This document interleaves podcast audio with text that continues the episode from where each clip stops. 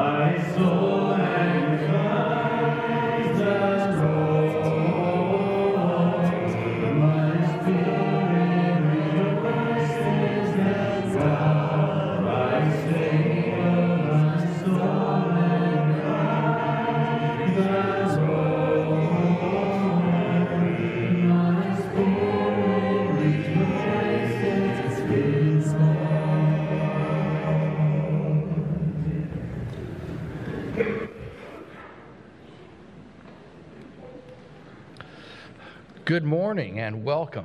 I'm Phil Jackson, one of the elders here at Prestoncrest, and it's good to see every one of you this morning. We want you to take this moment to check in. The, uh, the number is behind me that you can text to. You can also use the uh, pew card that's in front of you, and that has instructions. If you're a first time visitor, we have a very special welcome to you. We are so glad that you were here, and uh, we ask that you would take that pew card and fill that out and take it to our information center in the back. And we have a special gift for you because we are so glad that you are here today. Just want to announce a couple of things as we uh, as we start our worship. One is I, I want to highlight last week the Together Forever group had uh, a, a dinner, and this is a wonderful ministry for people who are engaged or thinking uh, uh, about marriage and uh, hooking them up with some uh, mentors. Kathy and I have been involved with this ministry before and have developed some great relationships. And what a great way uh, to start a life together than this, this series of courses and relationship with mentors. So thank you, thank you, Gary Cohorn, for heading this effort up. And then I want to mention our evangelism conference that's coming up in February. We're just six weeks away from the Telling the Story conference. Uh, we know everyone is very busy, uh, but your presence is a gift and a sacrifice. And here are just a few of the many reasons why this conference will be worth your time. There's going to be great teaching from, uh, from people here at Prestoncrest and from all around uh, the area. There's edification for Christians. Uh, from, from people all around the country. There's learning and dreaming together. Childcare is provided, and there's a commitment to bringing others into the saving arms of Jesus. Why are we keeping this wonderful news to ourselves? So, this event can't succeed without your support. And so, uh, the conference is for all of us. This is not just for church leaders, this is, this is for everyone to spread the good news. Uh, and so, if you have any questions, please contact Jacob Hawk. Hear the words of the Lord from Luke 1 46 through 49.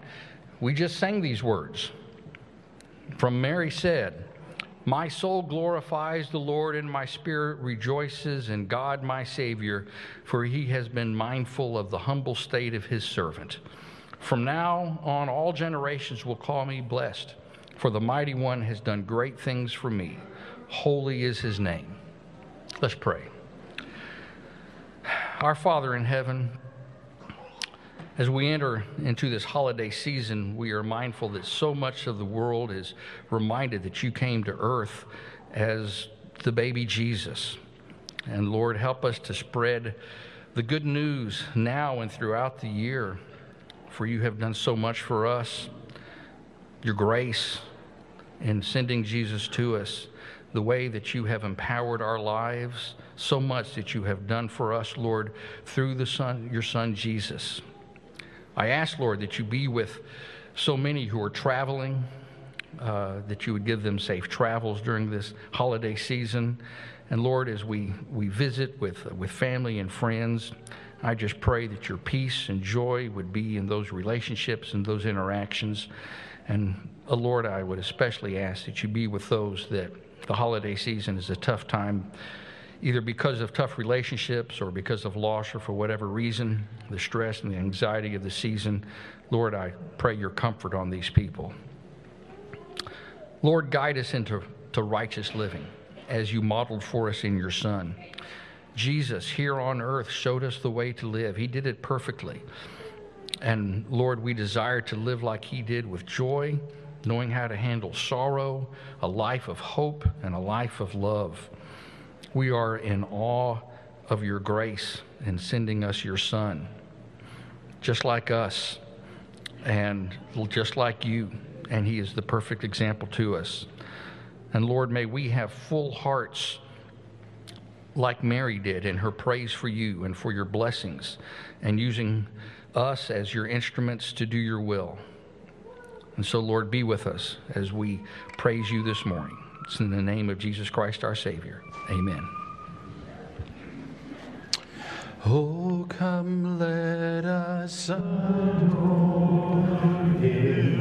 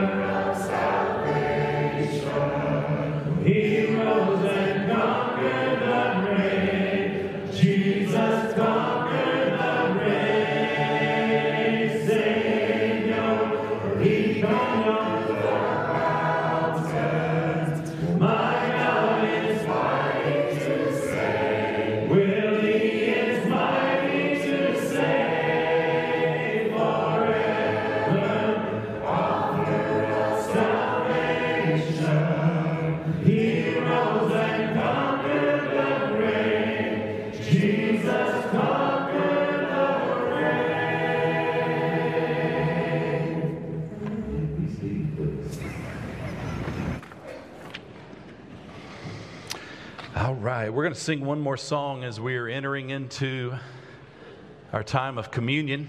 And then Jeremy Hammett will come and lead us this morning around the bread and around the cup. Let's sing. We place you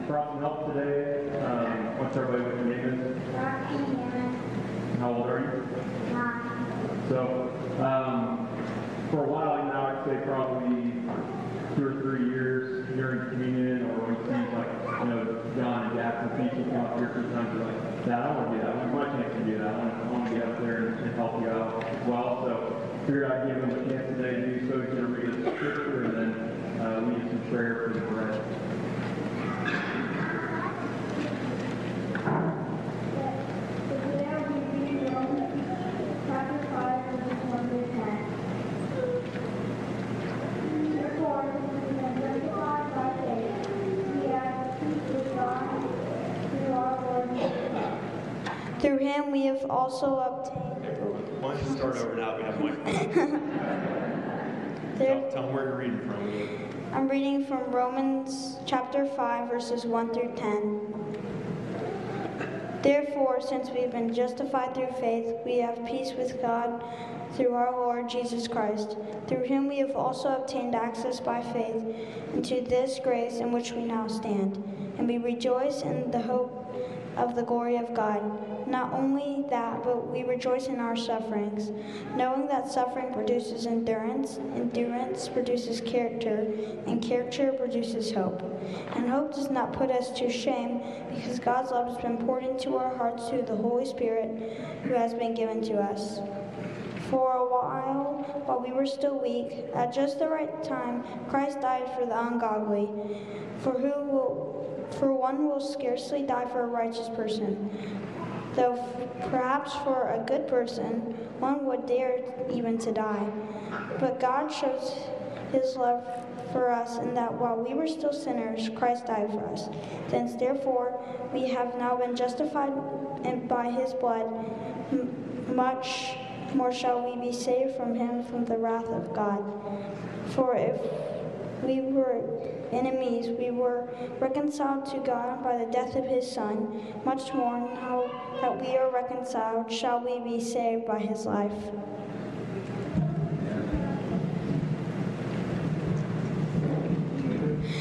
Pray with me. Dear God, Thank you for this day and help us to remember the bread that you broke for us and your body that you shed for us. And um, thank you for everybody here today and help us to remember the sacrifice you gave for us. And in Jesus' name we pray, amen.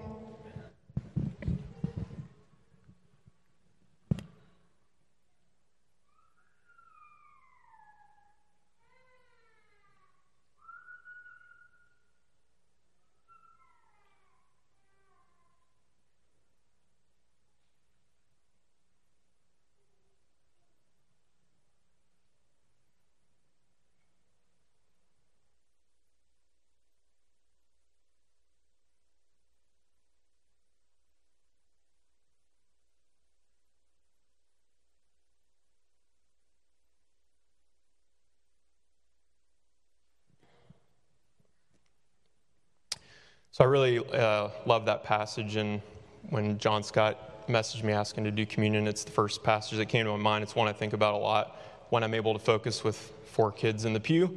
Uh, it's it's a passage that comes to mind a lot, and a couple things about that passage. One is um, talks about God's perfect time, right? It says at just the right time, God did that for us, and then the second part is.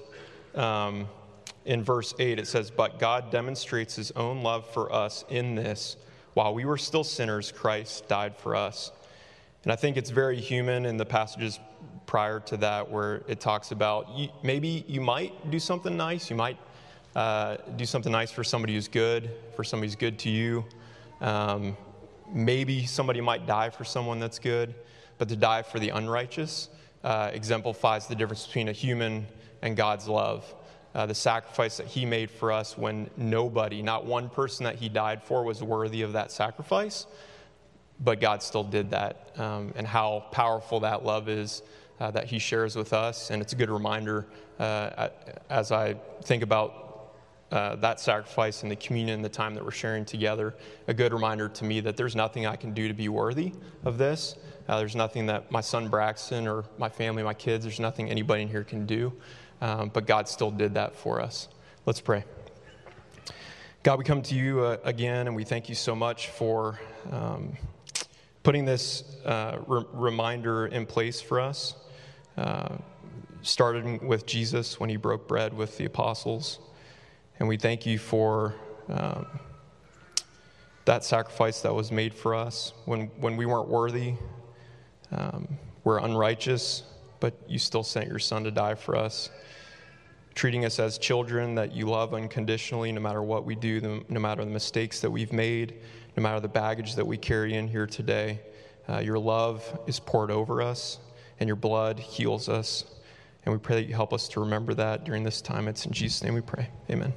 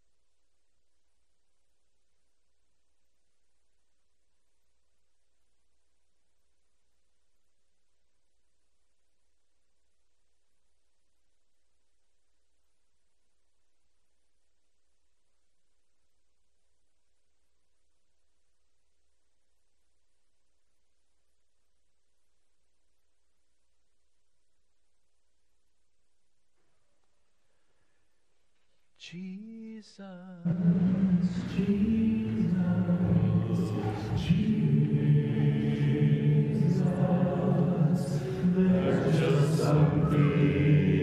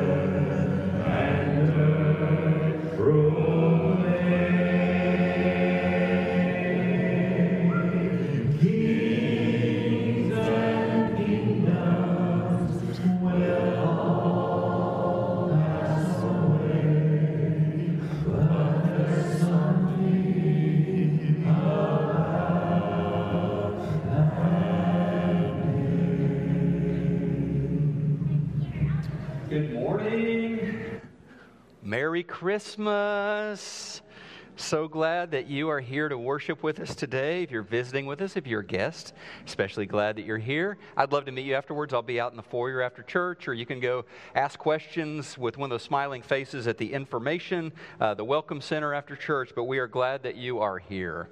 Um, if you are interested in giving this morning, you can do that through the website, the give button. You can do that through church teams, or you can drop cash or check in the box out in the foyer. So many good works that God has had allow, has allowed us to be a part of. Uh, and I mean, Braxton, Jeremy, thank you for that communion thought today. What a great reminder of how big and different God's love is. And I was thinking uh, this week about uh, along those themes, just the work that we've been doing with Muslims, and it's not because we've been strategic about it or, hey, let's target this group or anything. God just keeps opening doors, and we're going to hear a video in a moment about the work that's going on in Ghana.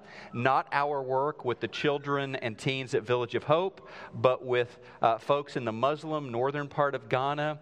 And then there's a lot of other works uh, from Athens, Greece to other countries uh, that, that we're doing work with in Muslim parts of the world because God loves everybody and God wants to share the story of Jesus with everybody. So let's bow our heads and thank God.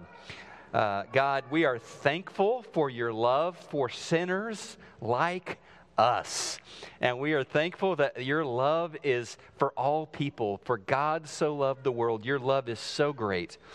And Lord Jesus, you tell us in Luke chapter 12 to whom much has been given, much will be expected, and we have been given so much.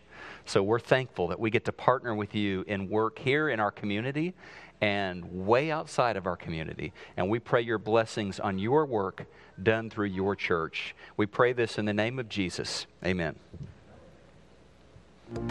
Hello, Prestoncrest. I'm Lance Atchison. On behalf of the Ghana Outreach Committee, thank you for your support.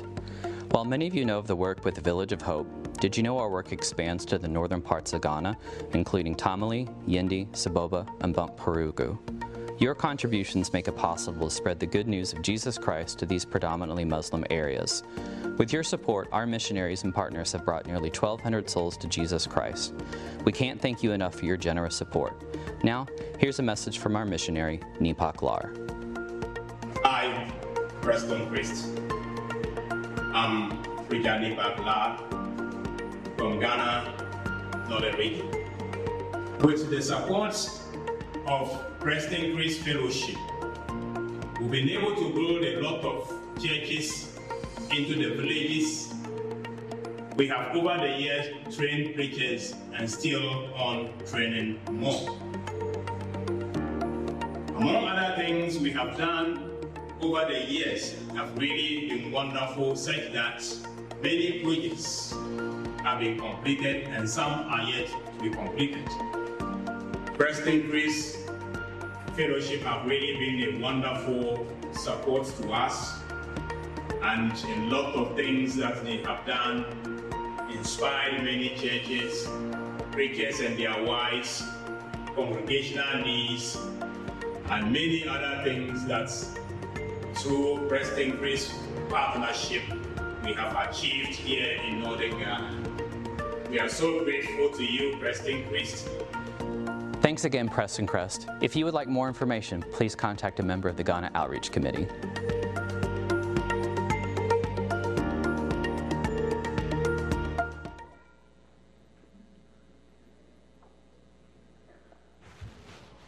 That is such a great work. And now, as uh, one of the weathermen says, here's what's going on a little bit closer to home. We had a foyer full of toys, bags, bicycles, you name it, we had it, and we gave it away. Thank you to so many of us who, uh, who showed up to help load up and deliver and, uh, and love on these families. Uh, I didn't get a picture of the crazy chaos that we had going on. It looks you're going to see a lot of a lot of us standing and standing around and visiting, but trust me, it was it was wonderful. A lot of work went on, right, Leaves? We had uh, a lot of good uh, a lot of good fellowship and and loving on these people. It was great. Hey, um, thank you. Thank you so much for blessing these families. We, uh, we have a candlelight service also coming up. Uh, one of our families that came to the building to receive gifts asked me, When is your candlelight service? I saw the sign out there. And I said, It's 7 o'clock Wednesday. She said, Is it in Spanish? And I said, No, I'm sorry. She said, That's okay, I'll be there anyway. So I tell you what, church, y'all come Wednesday night, bring whatever family is in town with you. Bring your neighbors. This is going to be a great evening here. Plenty of candles, plenty of singing. It's just going to be a great family friend, family friendly event. All right, church, let's stand. We're going to send kids up to Children's Church. We'll sing a couple of quick ones here, and then Dr. Dabb's going to come back up and share with us. He is Lord, He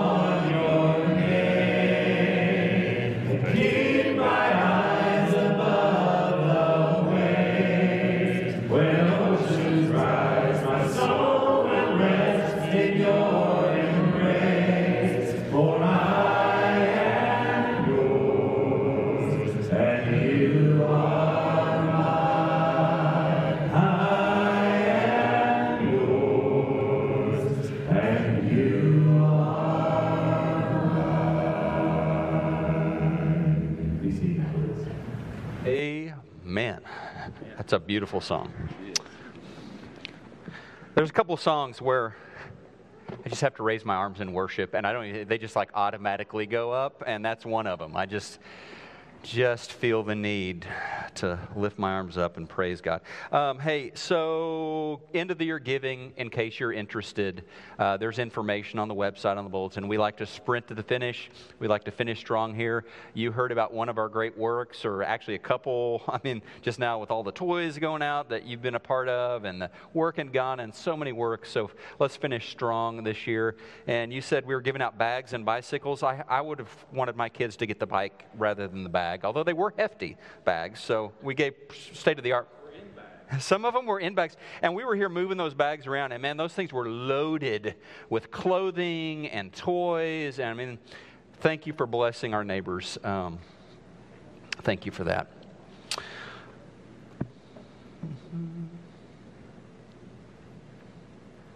Have you ever been reading a book and you just loved it, or watching a movie and you're super into it?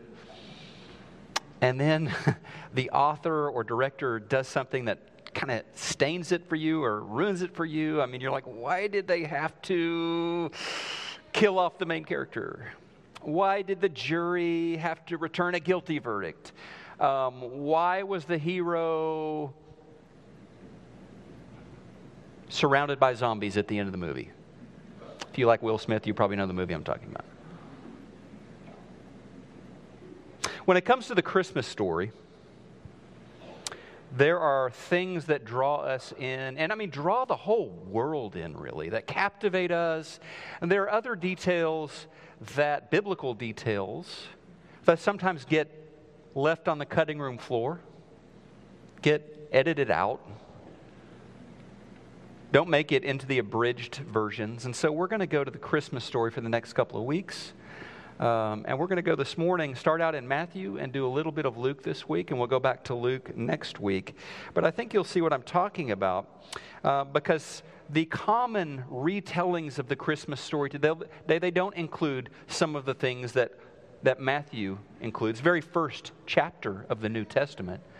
The genealogy of Jesus.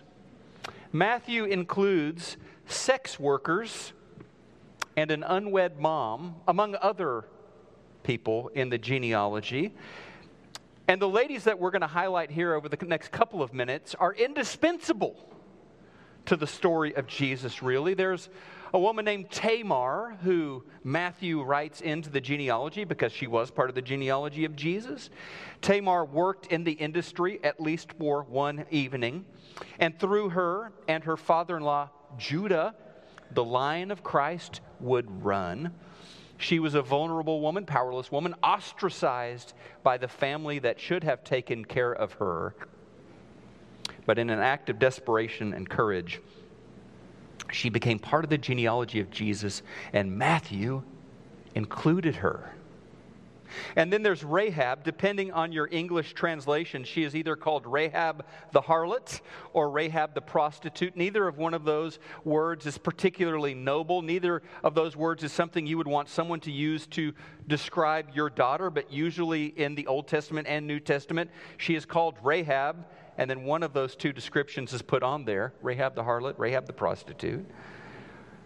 And while some well meaning interpreters have tried, well, there, there's probably another alternative translation we could use there. It's widely known among Hebrew scholars. Um, those words describe her. Uh, Jewish scholar Dr. Amy Cooper Robertson says to be sure, Rahab represents such marginality, think underdog, represents such marginality in several ways. She is a woman, she is a single, childless woman at that. She is not a part of Israel, but one of the people of a city that's about to be conquered. And of course, she is a prostitute. Tamar Kadari, not the Tamar we just spoke about, but another Jewish scholar, after studying historical rabbinical writings about Rahab, says this the, the rabbis describe how Rahab was 10 years old at the time of the Exodus from Egypt. She engaged in prostitution during the 40 years of the Israelites' wanderings in the wilderness until the age of 50. But Rahab was more than a label, more than a sex worker. She was courageous. And she put her faith in the God of Israel. And the history of Jesus would run through her. By the way, this is interesting studying this week and uh, learned that the rabbis believe in the ancient world the four most beautiful women in the world were Sarah, Abigail, wife of David, Rahab, and Queen Esther. Obviously, they had never seen Isla Dabbs. Yeah. So. You've got Ruth in the genealogy of Matthew as well. Ruth, oh, we love the story of Ruth. Remember, Ruth was a Moabite. she was a foreigner, an outsider. Worse than that, Moabites were generational enemies of God's people. And it's interesting to think Jesus, the only begotten of God, had some Moabite in his DNA if he took one of those tests on ancestry.com or something, it wouldn't just be Jewish, would it? There's some Moabite in there. And it's how God works. Matthew included Rahab. Matthew included Tamar. Matthew included Ruth, but really it wasn't Matthew, was it? It's God including these folks in his story. And each of these women found redemption. Each of these women found transformation. Each of them found themselves, really, when they were brought into God's story. The two Gospels that really paint the picture of Jesus coming into our world. That's Matthew and Luke. They tell the stories of underdogs, they feature underdogs. Luke, more respectable and religious people. Uh, Matthew includes all sorts of people in his, um, but they're both stories of underdogs and amazing people and so, if you think, by the way, if you think I'm just picking on the ladies this morning, it's just because I don't have the time to get into all of the men and the sordid details of their lives in Matthew's genealogy. So, that was just a convenient way to kind of condense things today. But the real Christmas story, the story from the Bible, is a story of inclusion. And we need to not miss that. It's front and center that God is not just working through this group of people or that group of people. He worked through all groups of people to bring His Son into the world, our Savior. Did God have to include sex workers in the story? Did God have to include someone from Moab in the lineage of Jesus? Did God have to write the three wise men, think foreigners, Arabians? Did he have to write them into the story? Did he have to include bottom of the social ladder shepherds in the story? I think we know the answer, but he did. He included them. And if we edit it, if we make the story more palatable, or I, wouldn't write that in, I would change that a little bit. If, if, we, if we take all the sketchy people out of the story, then what are we left with? Uh, not very many people. Not very many people. And many people who God included, we end up leaving out, as Paul once wrote, because this gets to the heart of God. Why would God do this? Paul wrote in Romans chapter 2 that God doesn't show partiality, He loves people. We show partiality. We do. You know? We're more inclined to hang out with the Instagrammable, the famous, the attractive, the wealthy, the influential. And God came to rub elbows with all kinds of people. Just read the Gospels, right?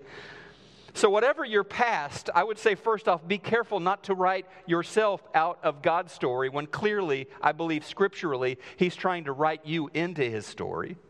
And then the other thing I would point out from the get go is those of us who would be more comfortable around the characters of, say, Luke's gospel, where he's they're more respectable, more religious people as part of the Christmas story. We need to remember God includes people who might not be so respectable. Uh, we need to be careful to look out for the marginalized and the poor. Those are exactly the kinds of people that God wrote into his story.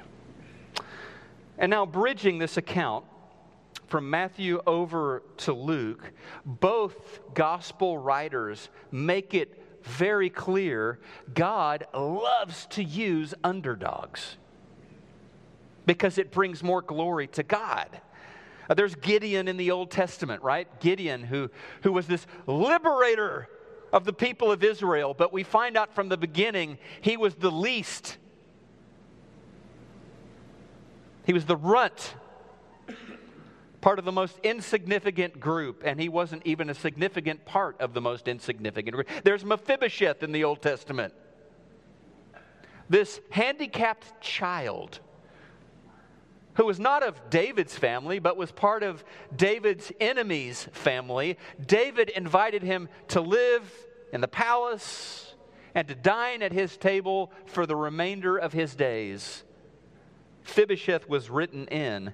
There's Joseph, there's Esther, there's a fisherman named Peter, and other fishermen. They're all part of God's story. And our God, what he does is he shows off by selecting the underdogs through whom he works his plan and displays his glory.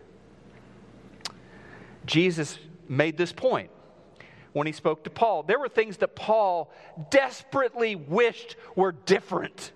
Maybe there's something about you and your life. God, I just wish this were different. I would write this out of the story. And Paul prayed about that, and Jesus comes to Paul and says in 2 Corinthians 12, Paul, my grace is sufficient for you, for my power is made perfect in weakness. Now, to Luke's underdogs, more respectable underdogs, but underdogs nonetheless, uh, we go to Bethlehem, tiny, insignificant village. Maybe 300 people, scholars say, around that time, 300 residents of Bethlehem. And there's this dark night somewhere outside of this village. Judean hills and there we encounter this group of shepherds keeping watch over their flocks. And suddenly, boom, blinding light, you know, middle of the night, and then blinding light. They're squinting as the sky is shining all around them. If, if modern people saw such a thing in the middle of the night, you might think a nuclear bomb exploded. I mean, it looked like the noonday sun all of a sudden. And they were scared. Luke chapter 2. There were shepherds out in the field, keeping watch over the flock by night. An angel of the Lord appeared to them, and the glory of the Lord shone around them, and they were filled with great fear. The angel said to them, Fear not, for behold, I bring you good news of a great joy that will be for all the people. Unto you is born this day in the city of David a Savior who is Christ the Lord. And this will be a sign for you. You will find a baby wrapped in swaddling cloths lying in a manger. Now, when you visualize these shepherds, think teenage boys and girls because usually in that part of the world, in that time period, that's who got this minimum wage job of watching the flocks.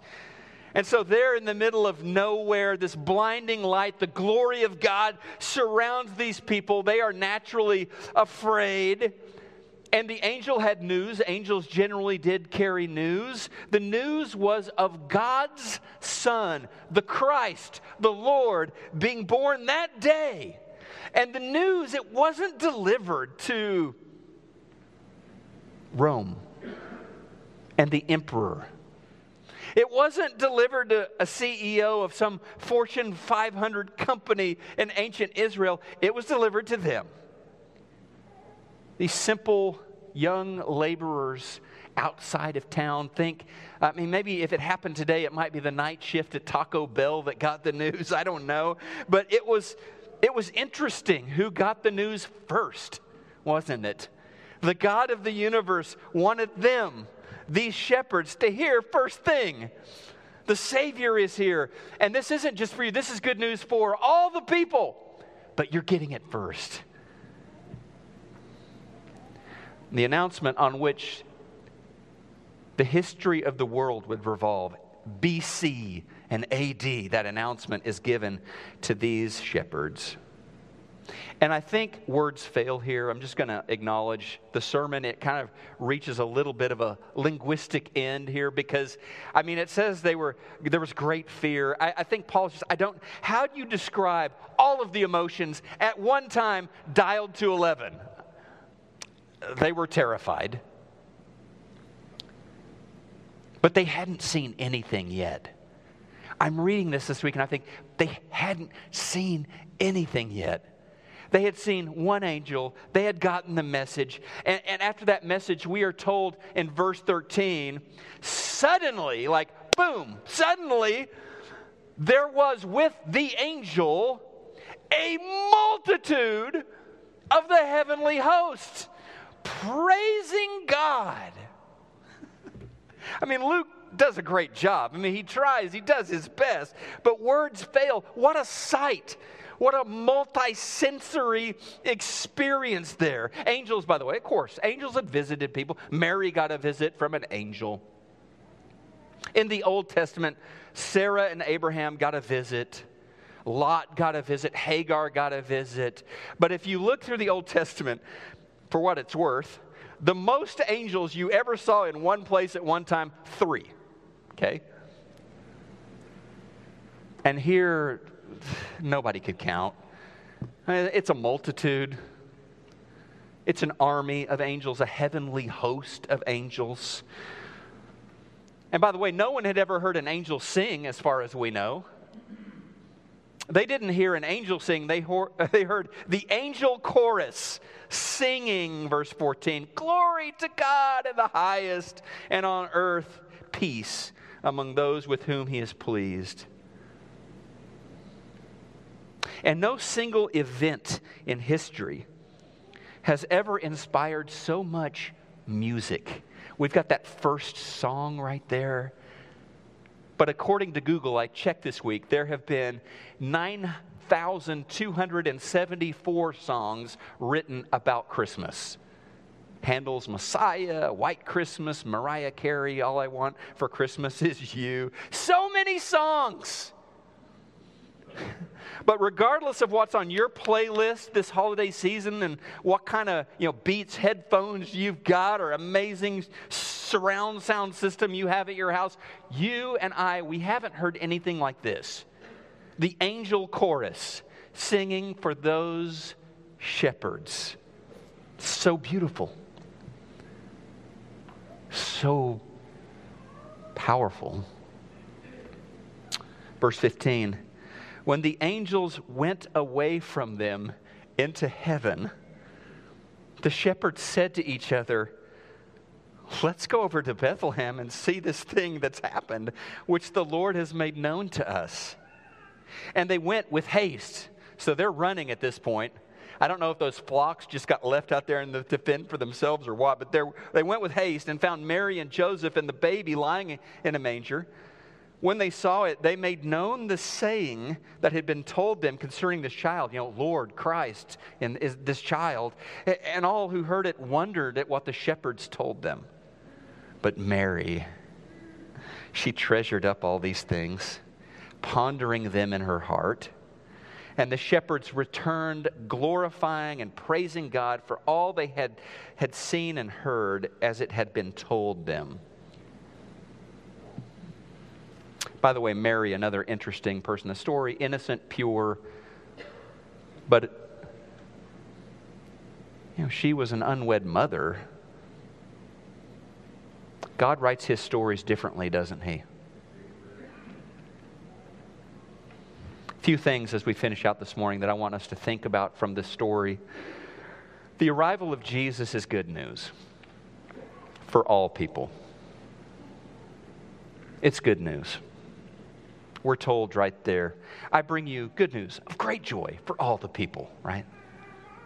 In a world where we divide up, you know, it's us, it's them, it's our group, it's their group, it's the haves, it's the have nots, it's the connected and those who aren't so influential. God ignores, thank you, God. He ignores all of our hierarchies and all of our separations, and He sends a Savior to everyone. And then God's love is demonstrated by the fact that he came in person. That's the second thing I would point out. There had been scriptures written, prophecies given, people visited by angels, a lot of ways that God communicated his love. But in the Christmas story, he comes in person in the form of a baby. As amazing and glorious and eye catching is the angel army, that's not the Christmas story. They are the message boys, they are bringing information. the story is, is that baby. You're going to find that baby in Bethlehem. And then that God shared, the third thing, God shared his story and still does through regular folks. Like these first little missionaries or these, these shepherds, you know, they're, they're, they're bringing news, they're, they're sharing the story. They go to Mary and Joseph and the people around that birth, and they share, and then they leave glorifying and praising God. They just can't keep it to themselves, right? And I hope that describes us today at Prestoncrest. I hope that we love the story so much. And we have been so blessed and changed by God's love that, that we share the story as well. I hope that describes us. I hope we follow the lead of those shepherds. And by the way, if you're wondering, how do I do that? We got a conference coming up in early February, so be part of that. And so this is a story where the lowly are elevated where the spotlight shines on this group of underdogs. And God throws off all of the expectations. And he comes into the world wrapped in weakness. A baby, born to a relatively poor Galilean couple. And there in that manger is all of the hope of a lost humanity. Think about that. Angels are awesome, they aren't the focus. It's this seven pound, three ounce, or whereabouts baby. That's the focus of the story God in human form. Hmm. The Apostle John, I thought about this this week, and I wondered if he was thinking of these events when he wrote, Theos agape estin. God is love. For God to do that for us, God is, is love. The Prince of Heaven, born in Bethlehem, born to a poor family. He would grow up in the land of Zebulun, Nazareth, carpenter's apprentice. And we all know how this thing turns out. It, uh, in some ways, it doesn't turn out, or it looks like it's not turning out well, as the people he came to save reject him and put him on a cross. His is the ultimate underdog story, isn't it? The story of Jesus. His death brought life to the world. What looked like the end was just the beginning. Three days later, he was resurrected.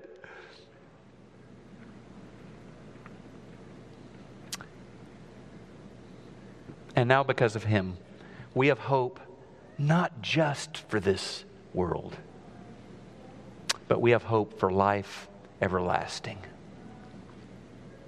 So I would ask you this morning what about you? I think that's the question that needs to be asked. God is including this person and this person, all kinds of people. What about you?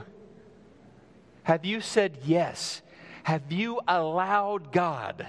who desperately wants to include you in his redemption story, have you allowed him to involve you, to write you in to his story, to call you his daughter, his son, to call you his child? You can wear that story in baptism,